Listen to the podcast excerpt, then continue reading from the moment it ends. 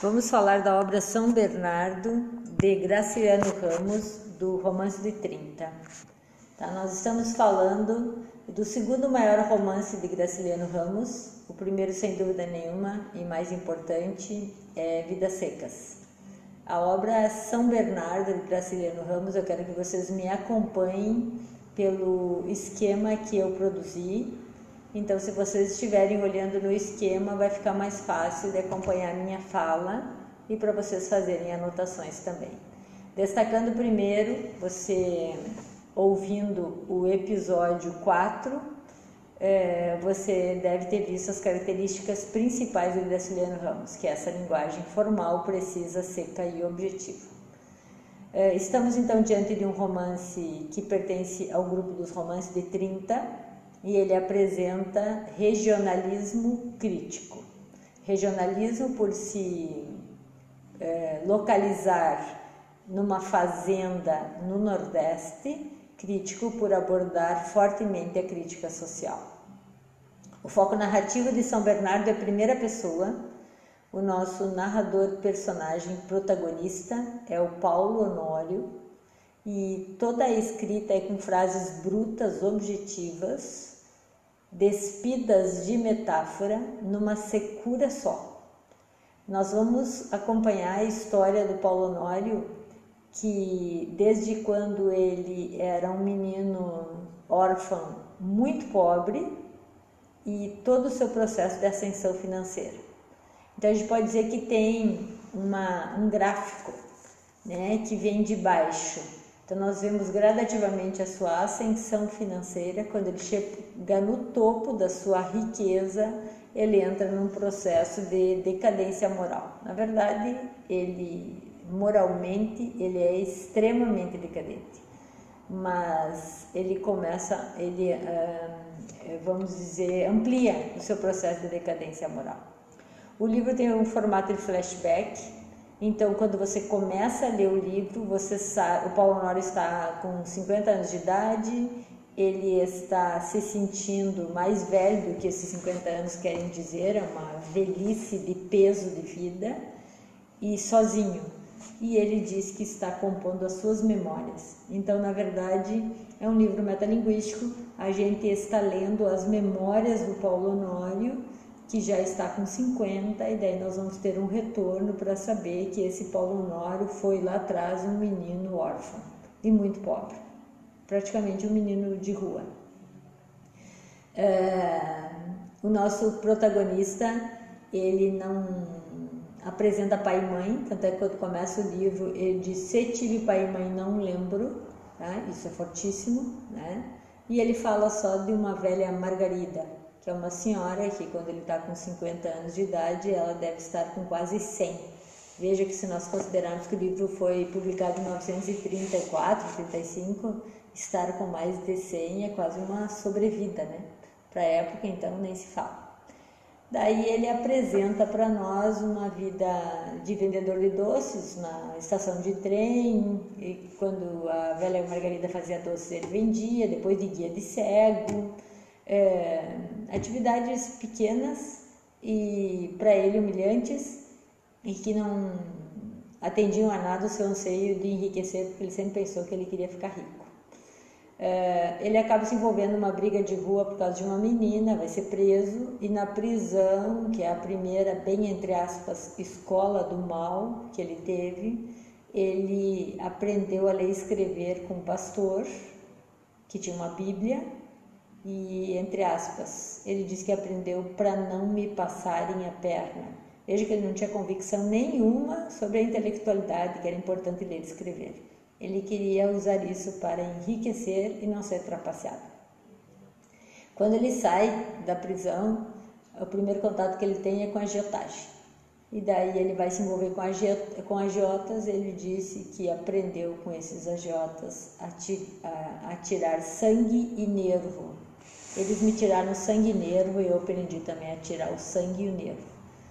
Daí ele vai conhecer os Padilha.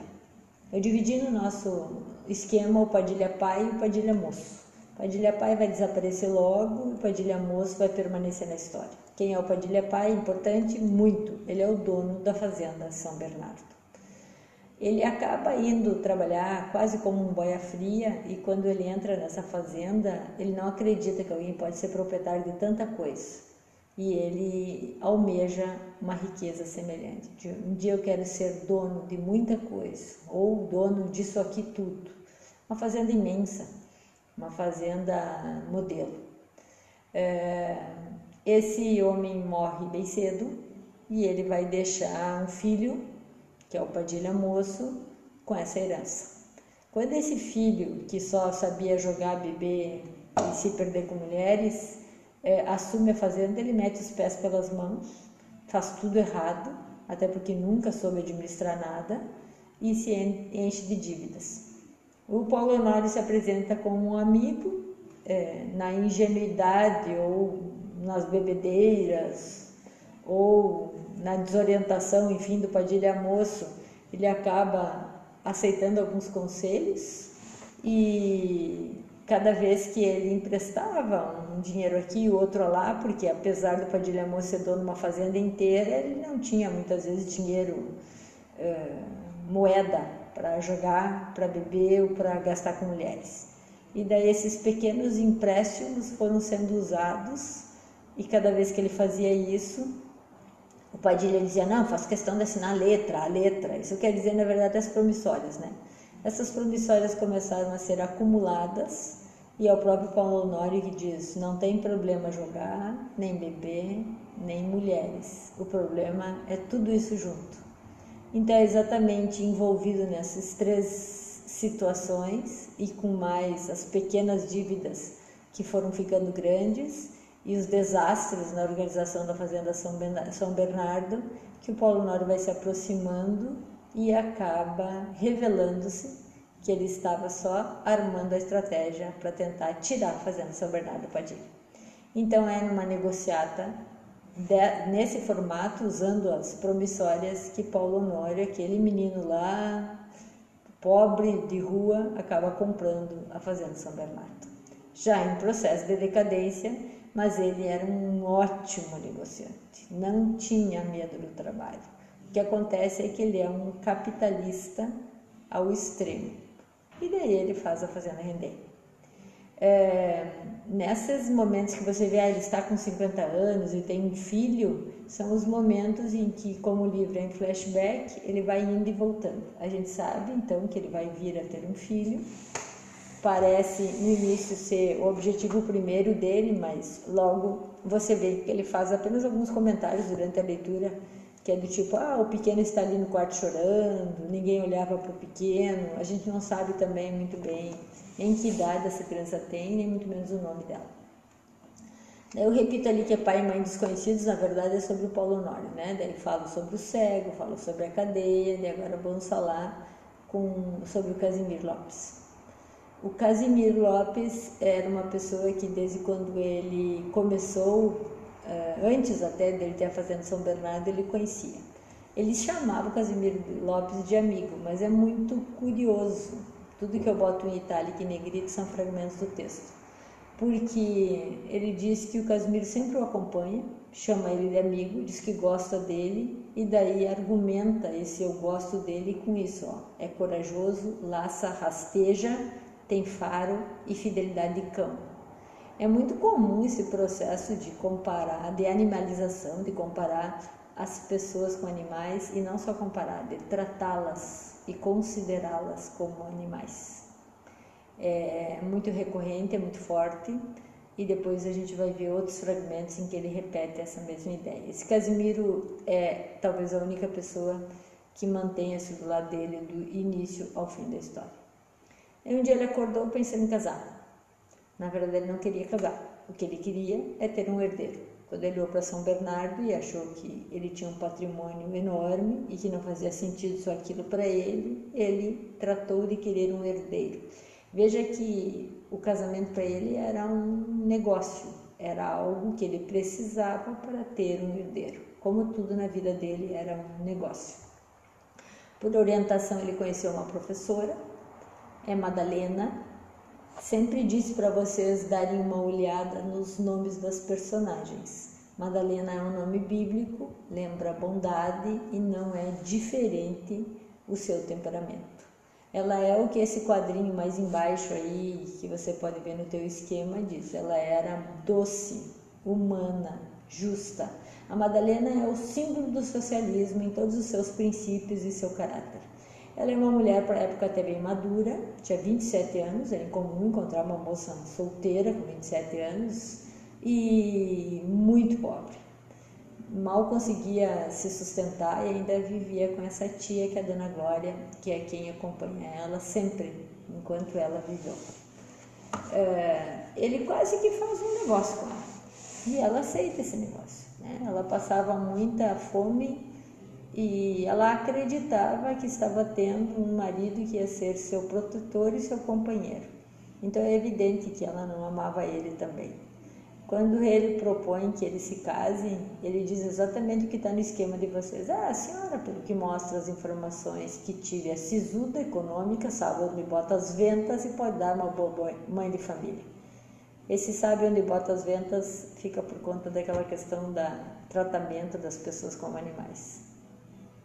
Quando ele fala que ele queria casar, na parte do livro que diz ali, ele, ele apresenta assim: amanheci um dia pensando em casar. Foi uma ideia que me veio assim, sem que nenhum rabo de saia a provocasse. Não me ocupo com amores. Devem ter notado. E sempre me pareceu que mulher é um bicho esquisito, difícil de governar. Isso dá conta bastante do temperamento do nosso protagonista. Nesse quadro, vocês fazem apontamentos que vocês quiserem eu queria que vocês compreendessem a grande metáfora do livro São Bernardo. É como se fosse o socialismo combatendo com o capitalismo. O socialismo está personificado na Madalena e o capitalismo no Paulo Mário. É, enquanto a Madalena é esse poço de bondade, ele mesmo diz em algumas partes do livro que ela era boa demais. O Paulo Honório é grosso, egoísta, rude, capitalista, violento, ciumento, aproveitador, trata as pessoas como animais, prepotente, não tem nenhum tipo de refinamento nem no trato, nem na fala, nem na conduta, nem na hora de contratar pessoas e parte para agressão verbal e física, até porque ele não tem nenhum tipo de instrução e nenhum tipo de construção moral. Nós sabemos muito bem que quando o socialismo combate com o capitalismo, quem perde? Então a gente praticamente sabe que essa união é uma morte anunciada. E é exatamente o que vai acontecer. Ela vai perdendo o espaço, vai perdendo a dignidade, vai perdendo a autoestima, ela vai aos poucos sendo degradada e diminuída dentro da relação é, ela acaba engravidando.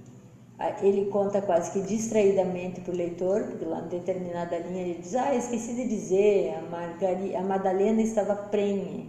Num outro momento ele vai dizer: Ah, o menino chora lá no quarto. Ele vai dizer, na verdade, três ou quatro vezes no decorrer de todo o livro sobre esse filho. Tá? Que ele nunca chama de filho. Ele diz o menino, a criança é, a Madalena começa a questionar muitas coisas. Questiona o salário, que esse guarda-livros que tem no esquema de vocês, na verdade é como chamava um contador naquela época, tá?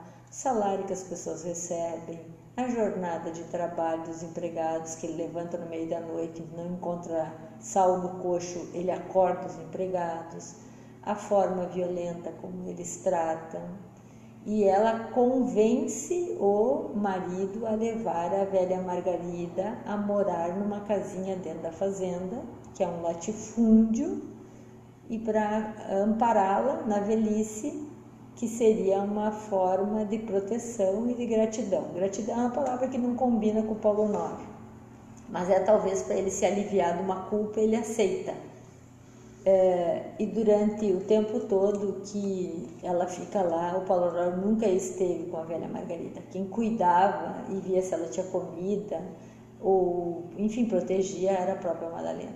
E ela também questionava o descaso do Paulo Honório em relação à velha Margarida. Eles começaram a discutir muito porque ela se metia nessas coisas, ele achava que o lugar da mulher é sempre na cozinha Não esquece que a Madalena era professora, então ela era instruída, ela gostava de ler, ela gostava de escrever. Ele aos poucos foi cortando, ela não podia escrever, ela não podia ficar na biblioteca, ela não podia mais colaborar com jornais, que ela gostava de produzir uns textos. Ele não queria que ela se encontrasse com um jornalista, que conversasse, enfim. Cada vez que ele organizava algum tipo de jantar ou de encontro de pessoas, que tinha algumas é, pessoas, é, advogado, padre, jornalista, algum, algumas pessoas mais voltadas à intelectualidade, ele acabava sendo relegado a segundo plano, porque todas as pessoas acabavam cercando a Madalena, porque era com ela que era possível conversar. Então, esse ciúme, essas discussões que vão cercando o relacionamento dele, fica entre o ser ciumento pela sua mulher ou ter ciúme do tipo de gente que a Madalena era, da forma como ela era agregadora, inteligente, das habilidades emocionais dela, do quanto ela podia cativar. Então o ciúme dele assim é um ciúme que é muito mais amplo do que um ciúme de um marido em relação a uma mulher. Os ciúmes, na verdade, é um símbolo extremo de posse e faz parte desse pensamento capitalista dele, todo, tudo aqui é meu, a fazenda é minha, então e eu trouxe essa mulher, eu paguei por isso, estou mantendo ela aqui, então por isso ela me pertence. E é como um instinto de propriedade que ele começa a sufocar Madalena cada vez mais. É, quando ele se irritava profundamente, ele sentia vontade de bater nela e logo ele começa a ter, é, a, vamos dizer, a ter gestos violentos com violência física, além da violência verbal. Eles discutiam muito. Tem um fragmento diz ali, Madalena tinha ataques, chorava sem parar, gritava muito e a vida dela se tornou um inferno. É, a desconfiança é também consequência da, da profissão foi este modo de vida que Mino utilizou. Sou um aleijado. Devo ter coração miúdo, lacunas do cérebro, nervos diferentes dos nervos dos outros homens, um nariz enorme, uma boca enorme, dedos enormes. Se Madalena me vê assim ou me via assim, com certeza me achava extraordinariamente feio. É interessante a gente pensar que essa feiura ela tem uma outra dimensão, né? É um feio de coração feio. Enfim, tudo conduz a essa morte que vai acontecer. Madalena não suporta, comete suicídio ingerindo veneno, é encontrada na cama, os olhos vidrados, e a fazenda toda entra em desespero, porque ela acabou virando a protetora deles. Aos poucos ele vai perdendo todos que viviam na fazenda, com exceção do Casimiro Lopes, e daí o livro fecha, o final do livro fecha com o início ele resolve tentar recompor da memória a história da sua vida e está tentando escrever essa história nesse livro que a gente está lendo. Daí eu posso colocar agora para vocês um fragmento é, numa outra voz para vocês é, compartilharem mais um fragmento da obra. A verdade é que nunca soube quais foram os meus atos bons e quais foram os maus Fiz coisas boas que me trouxeram prejuízo, fiz coisas ruins que me deram lucro. E como sempre tive a intenção de possuir as terras de São Bernardo, considerei legítimas as ações que me levaram a obtê-las. Você. Bom, peguei só um fragmento ali para suavizar da minha voz e fecho aqui então dizendo que São Bernardo é uma leitura maravilhosa, que ele oscila entre o psicologismo, ela é mais psicológica do que regional, mas tem marcas regionais bem fortes e ela é uma imensa crítica social. Considerem sempre esta questão das metáforas, da simbologia do que é a Madalena e o Paulo Honório. E um outro aspecto bem importante também é que entende-se que ele pode ser uma ter uma intersexualidade com o Dom Casmurro, do Machado de Assis e eles têm várias semelhanças. Ambos têm uma linguagem extremamente formal. Não esquece sobre o que a gente conversou de neorrealismo, então o Machado é o, o nosso realista mor e o Graciliano tem uma linguagem formal que também lembra isso. Narrador em primeira pessoa Paulo Honório e o Bentinho. a questão do ciúme em relação à mulher no Bentinho, no Paulo Honório é muito claro. É, a força que as mulheres têm por caminhos diferentes, a Capitu extremamente determinada, ela, ela, é muito mais forte que o Bentinho, assim como o Paulo Honório via dessa forma a Madalena. A questão desse filho, né, um mais importante, outro menos importante e a questão dos ciúmes também muito forte. Então é uma comparação interessante de se fazer. Ok, pessoal? Tenho certeza que se vocês pegarem o livro para ler, vocês vão adorar.